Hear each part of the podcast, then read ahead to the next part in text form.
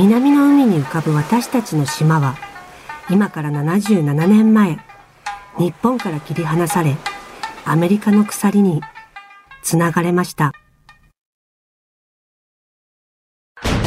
1941年の冬アメリカをはじめとするたくさんの国を相手に日本は戦争を始めました。やがて敵の軍隊は本土に向けて南の島伝いに攻めてきました。それを防ぐために私たちの島奄美群島にはたくさんの基地が置かれました。真っ青な空を黒い戦闘機が覆い降り注ぐ鉄の玉と爆弾が人を殺し家を壊し牛を焼き奄美の小さな町や村は灰色の焼け野原になりました。1945年8月15日。3年8ヶ月続いた国の戦争は終わりました。でもそれからわずか半年後。1946年2月2日。ニュースを申し上げます。日本の行政権に関する覚書として GHQ 連合国軍最高司令官総司令部は本日次のように発表いたしました。北緯30度以南、口之島を含む鹿児島県大島郡を日本から切り放ち、連合国の直接統治下に置く。誰のものでもない海の上に、知らない誰かが線を引いて、島のみんなは日本人ではなくなりました。その線をなぜ越えてはいけないのか、理由はわかりません。ただ見えない鎖につながれて、島は檻に入れられました。でも、自由と平和を願うみんなの歌声は、片時も絶えることなく、さざ波のようなその小さな祈りは、やがて大きなうねりとなって世界へ広がっていきました。そして、1953年の夏、来日したアメリカのダレス国務長官は、私たちに約束をしました。アメリカ政府は、奄美群島に関する平和条約第3条に基づく権利を放棄し、これらの島に対する日本の主権を復活させることを望んでいる。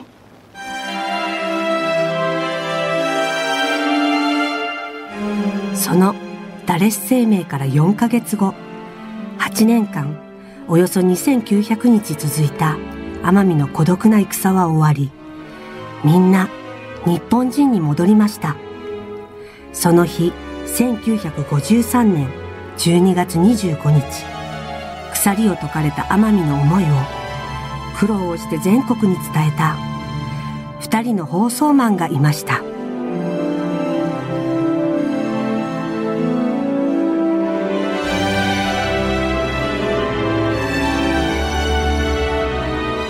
MBC 開局70周年ラジオドラマ「朝は明けたり決死の密航。奄美日本復帰を伝えた男たち」第1章。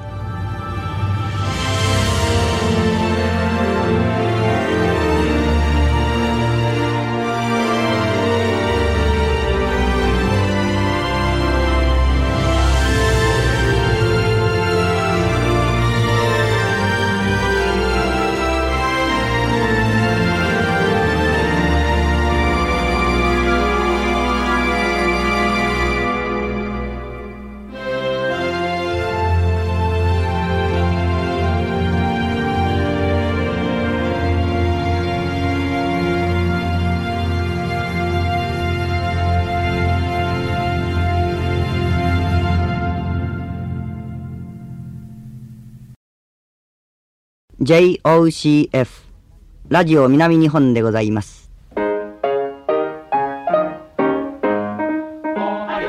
我々の放送局 MBC がラジオ南日本として本放送を開始したのはその年の10月10日。奄美群島が日本に復帰するわずか2ヶ月前のことでした。私は当時報道局長という立場でしたが開局してしばらくはもう局長だろうが誰だろうがみんな一日中走り回っていましてね。ニュース原稿を吉野の送信所へバイクで運んでアナウンサーがその場で読んで放送したりとにかく何もかもがバタバタで寝る暇もないほど忙しかったことをよく覚えています。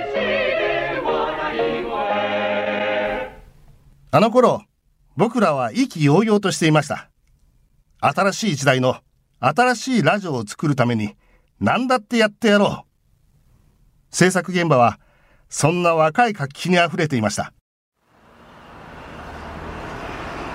僕があの二人アナウンス部の岩橋健生と技術課長の古川光雄を天文館に誘ったのは開局直後のあの目の回るような忙しさがようやく落ち着いた11月の半ば頃だったと思います。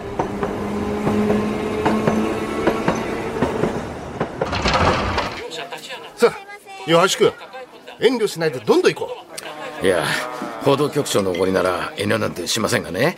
うほら古川君も。ほう。局長先に話してくれませんか？何を？仕事の話があるんでしょ？おかしいじゃないですか。アナウンサーと技術課長が飲みに誘われるなんて。持ち場が違うんですから。僕ら仕事以外ではほとんど話したことないですよ。ねえ古川さん。そういえばそうですね。いやねお前さんたちはうちの局で一二を争う大酒飲みだと聞いたもんでね。ここは調子として一体どのくらい飲むのか。あれ言いにくそうだな古川さん。何か思い当たることあります？ないです。局長。うん。まあじゃあ言うけどね。どうだい二人で全国放送をやらないか全国放送？今度は朝潮左上手を取りました。朝潮朝潮。上手投げ。朝潮のよーしゃさし強いねこの調子なら大関も遠くないな。いや局長全国放送って何やるんですか？そうか。朝潮のふるさとか。奄美ですか？奄美？もうすぐ日本に復帰するんですよね。ああその奄美に君たち二人で乗り込んで復帰当日の喜びの表情を全国に生中継するっていうのはどうだい？やります。やらせてください。前もって奄美に渡って現地の声を取材したいですね。録音テープを船便で送れば復帰前後で特集も組めます。いいね。でいつ復帰するんですか？それが日米間の交渉が揉めてるらしくてね。でも12月中だという見方が強いダレス国務長官が吉田総理に言ってたらしいからね。奄美の復帰は日本にとっていいクリスマスプレゼントになるだろうってね。うまいこと言うな。じゃあ早速明日から準備に入ります。うん。ただ一つ問題があるんだ。と言いますと？奄美は今アメリカだから渡るにはパスポートがいるんだな。持ってないよね。もちろんです。僕もです。だよな今から申請しても取れるまで半年はかかるらしいんだよ。いやそれ報道だってことでなんとかならないんですか？だって奄美の日本復帰は大ニュースですよね。それがどこに話持って行っても何ともならん。そんな。全国放送のチャンスなのに。だろ？うそこで相談なんだけどね。ここは思い切ってやるか。何をですか？二人とも耳風ほら。はあ。みっこ声がでかいよ。当時パスポートなしで奄美に渡ることは重い罪でした。見つかったら軍法会議にかけられて悪くすればアメリカ本土に送られる。そんな噂もありました。はい、熱いの。1号と1号で2号。お待ちどうさま。その後岩橋と古川は手酌で焼酎をついでただ黙って飲んでいました。二人ともいえ報道局長である私もまだ二つの現実を計りにかけて迷っていました。地元の放送局として奄美の日本復帰を全国に伝えなければならないという責任とこれから自分たちが犯そうとしている罪の重さとその日二人からは返事はありませんでした。まあこっちも腹を決めて業務命令だ。やれ。と言えばよかったんですが二人とも家庭持ちで小さな子供がいましてね。結局二人に決断を委ねました。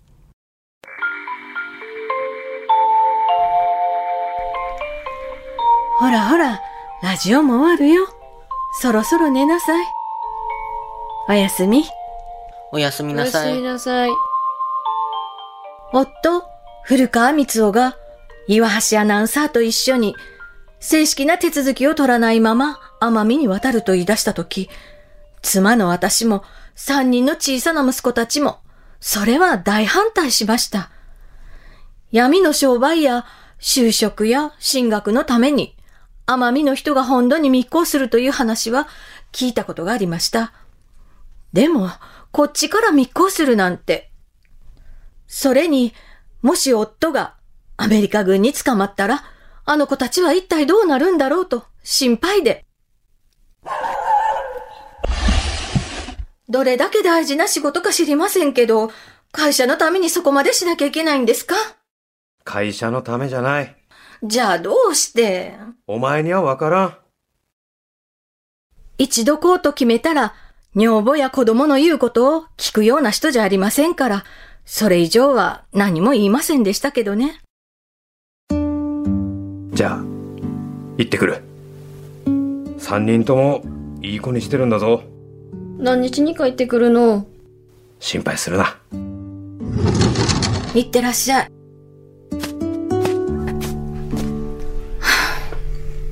お母さん、そんなに心配しなくても大丈夫だよ。そうね。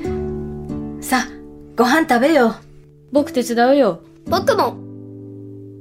小さくても、やっぱり男の子なんですね。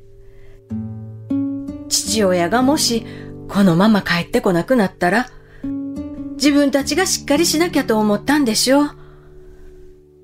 三人とも、その日からうちのことをこまごまと手伝ってくれましたよ。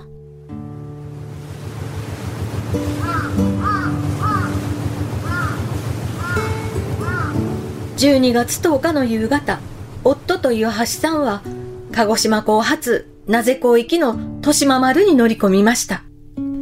船が出る2時間も前に、こっそり潜り込んで、甲板にあった救命ボートの中で隠れていたんですって。普段子供たちに、こそこそするな。いつも正々堂々と胸を張れ。と言っている古川が、どんな顔をして息を潜めていたのかと思うと、おかしくって。出港して5時間余り。二人は月明かりのもと、救命ボートから抜け出て、船の底の荷物室に忍び込んだそうです。古川さん、もう金港湾抜けましたかね？こんなに船が揺れるということは多分。じゃあ一安心ですね。しかし、こんな姿、女房子供には見せられませんね。真っ暗なとこで荷物に紛れて隠れるなんて。全くです。古川さん、お子さんは？小学校の息子が3人。あ、そうですか。うちは2人ですが、両方とも娘でしてね。上は高一、下は小5です。出かけにチビに泣かれて困りました。奄美なんかに行かないで、兵隊さんに捕まらないでって。うちもです。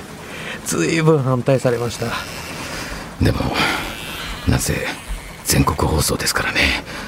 それも奄美の日本復帰となれば、ネタとしては大きいですよ。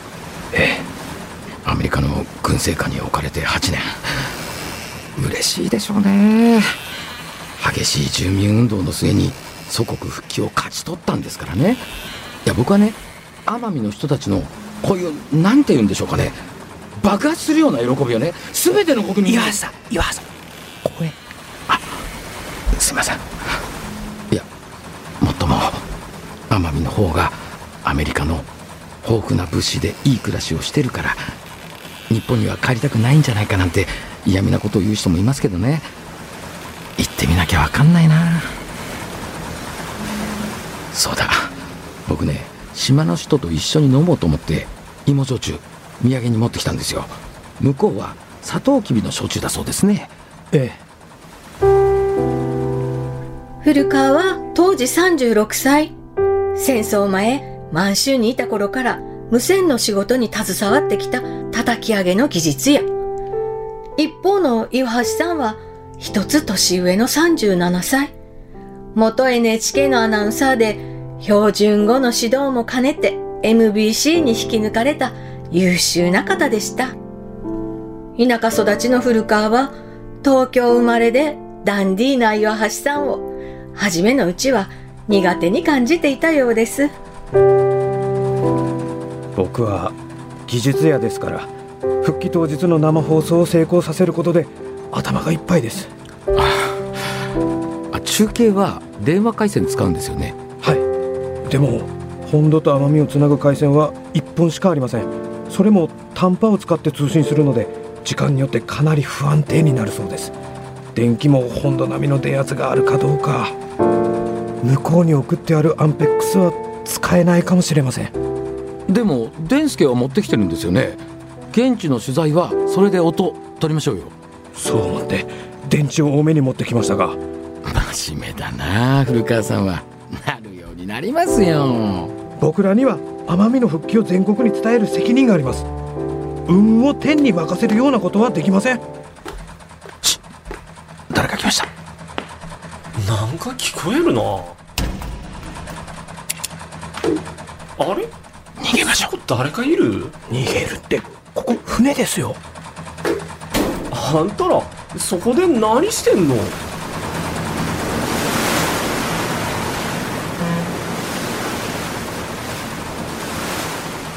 本当なら鹿児島港に強制送還しなきゃいかんのですがもう船は屋久島に近づいてます。なぜで出入国管理局に引き渡しますから。船長さんなんとか見逃してもらうわけにはいきませんか？いやあの罪を犯していることは分かっております。でも奄美の日本復帰を日本全国に伝えたいんです。それは僕らにしかできないことなんですよ。お願いします。私も奄美の人間でしてね。日本に復帰できるち聞いた時はもう飛び上がって喜びましたよ。そうですか。でしたら。でもねまだ奄美はアメリカなんですよね今日あなた方に便宜を図ったことが米軍に知れたら私は捕まって明日から女房と子供が5人生きていけなくなります。見逃すちことはその覚悟をしなくてはならないちことです。子供のこと言われちゃ辛いな。僕らも鹿児島に子供を残してきてますからそうですか。到着まであと15時間ほどです。くれぐれもこの部屋を出ないように。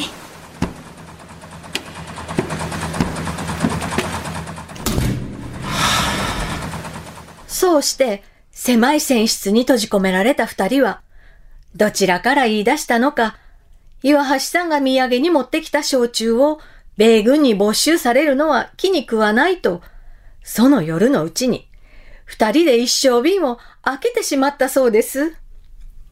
軍法会議にかけられるかもしれないっていうのに、気が太いっていうか、なんていうか。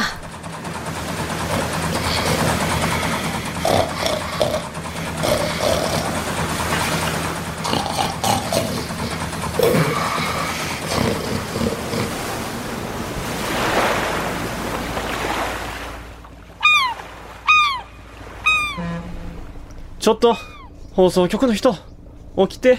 もう着いたんですか？今他のお客さん降りてるから。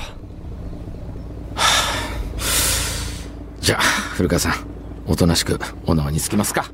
何言ってんの？二人とも早く荷物持って船用意してあるから。え？ほら行くよ。どういうことでしょさあ。早く。はい。船長、この人らまだ似てました。大した度胸じゃねえ。船長、僕らはこれから。親戚に漁師がおりましてね。事情を話したら、船を出してくれました。誰にも見つからない海岸まで連れてってくれるって。えじゃあ、見逃してもらえるんですか？くれぐれも、米軍に見つからないように。お子さんのためにも。はい。ありがとうございます。礼を言うのはこっちの方です。私たちが日本人に戻る日のことを、しっかり全国に伝えてください。わかりました。生中継、絶対成功させます。